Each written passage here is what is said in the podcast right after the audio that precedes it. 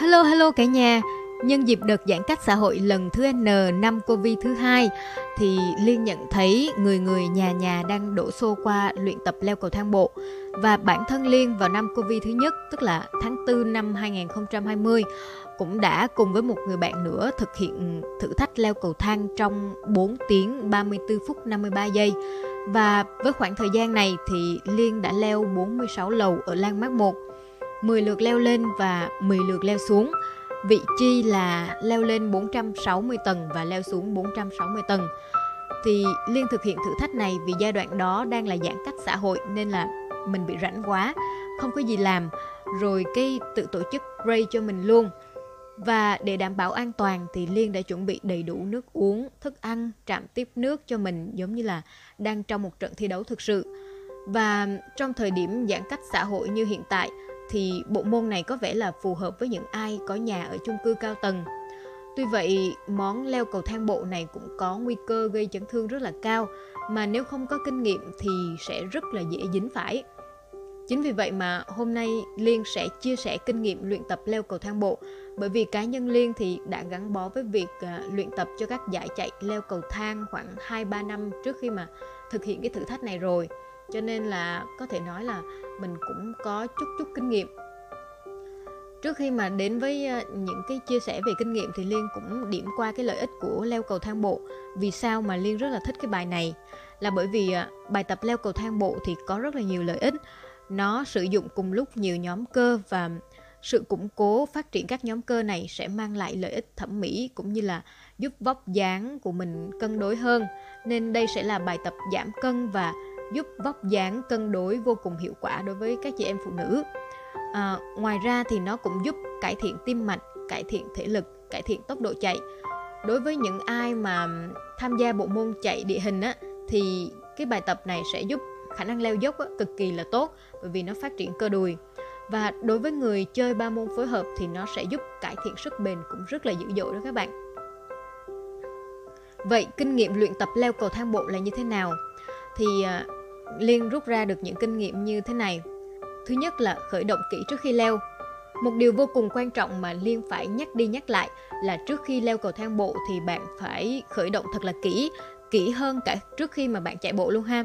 Bởi nếu mà khởi động không kỹ thì có thể dẫn đến trường hợp là bạn bị chuột rút ngay giữa lúc đang leo cầu thang bộ, rất là nguy hiểm. Thứ hai á, khi leo cầu thang bộ thì bạn nên tập leo với tốc độ thật là chậm thôi. Và đầu tiên thì bạn nên leo ít lầu rồi sau này thì mình nâng từ từ dần lên. À, bạn leo với tốc độ chậm rãi không đua tốc độ. Đây cũng là cách để tránh khả năng chấn thương vì khi leo cầu thang lên và xuống đều có những khúc cua dễ gây đau cơ háng cơ đùi trước cơ đùi sau. Và khi leo xuống thì cũng rất là dễ bị chấn thương đầu gối do mình xuống sai cách. Ngoài ra thì khi mà bạn mới tập á, thì nên chọn leo ít lầu vì càng leo lên cao á, thì mình càng khó thở.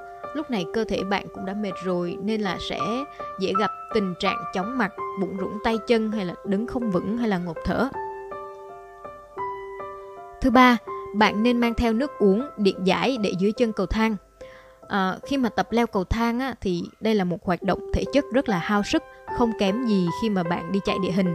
Do đó là bạn cần cung cấp đủ nước và điện giải để bổ sung cho cơ thể trước khi mà cơ thể của mình cần. Đặc biệt là bạn nên mang dư nước một chút. Nếu mà thiếu nước thì bạn sẽ cảm thấy là bị kiệt sức rất là trầm trọng luôn ha.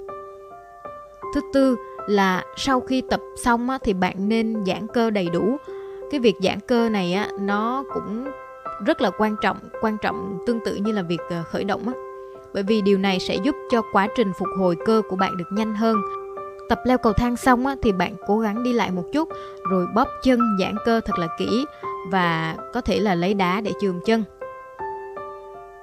Thứ năm là trong vòng 30 phút sau khi leo cầu thang bộ xong thì nên uống bột recovery. Sau 30 phút thì thường là đã muộn và cơ của bạn đã bị đau rồi. Thông thường thì mình uống bột recovery của Tywin. Đây là protein thuần chay nên là khá dễ uống. Mình hay bỏ thêm hạt chia vào uống để có vị ngon hơn. Thứ sáu là không nên tập luyện một mình. Luyện tập leo cầu thang thì không nên luyện tập một mình vì có rất là nhiều nguy cơ rủi ro bạn nên tìm thêm một người bạn hoặc là người nhà có chung sở thích để tập trường hợp mà bạn gặp vấn đề rủi ro mà ở một mình á, thì sẽ không có ai cấp cứu kịp Nói đến đây thì ờ, có lẽ là nhiều bạn sẽ nhớ đến rủi ro mà cố nghệ sĩ Chí Tài đã gặp phải. Và cuối cùng thì ờ, có một thông điệp mà Liên rất là muốn gửi gắm, đó là để luyện tập cho buổi kế tiếp thì bạn nên chờ cho tới khi cơ thể đã phục hồi hoàn toàn. Số lần luyện tập leo cầu thang bộ trong một tuần cho một người tối đa là hai lần nha các bạn. Trên đây là một số lưu ý quan trọng đối với việc luyện tập leo cầu thang. Chúc các bạn sẽ có những buổi tập an toàn hiệu quả trong mùa giãn cách xã hội này. Chúc các chị em sẽ giữ được hình thể và cân nặng như ý và chúc cho các anh sẽ giữ được thể lực để chuẩn bị cho mùa giải sắp tới. Đừng quên follow góc của Liên trên các nền tảng Spotify, Google Podcast, Apple Podcast, YouTube và góc của Liên.com để cập nhật những tập mới nhất và những bài viết thú vị nhé.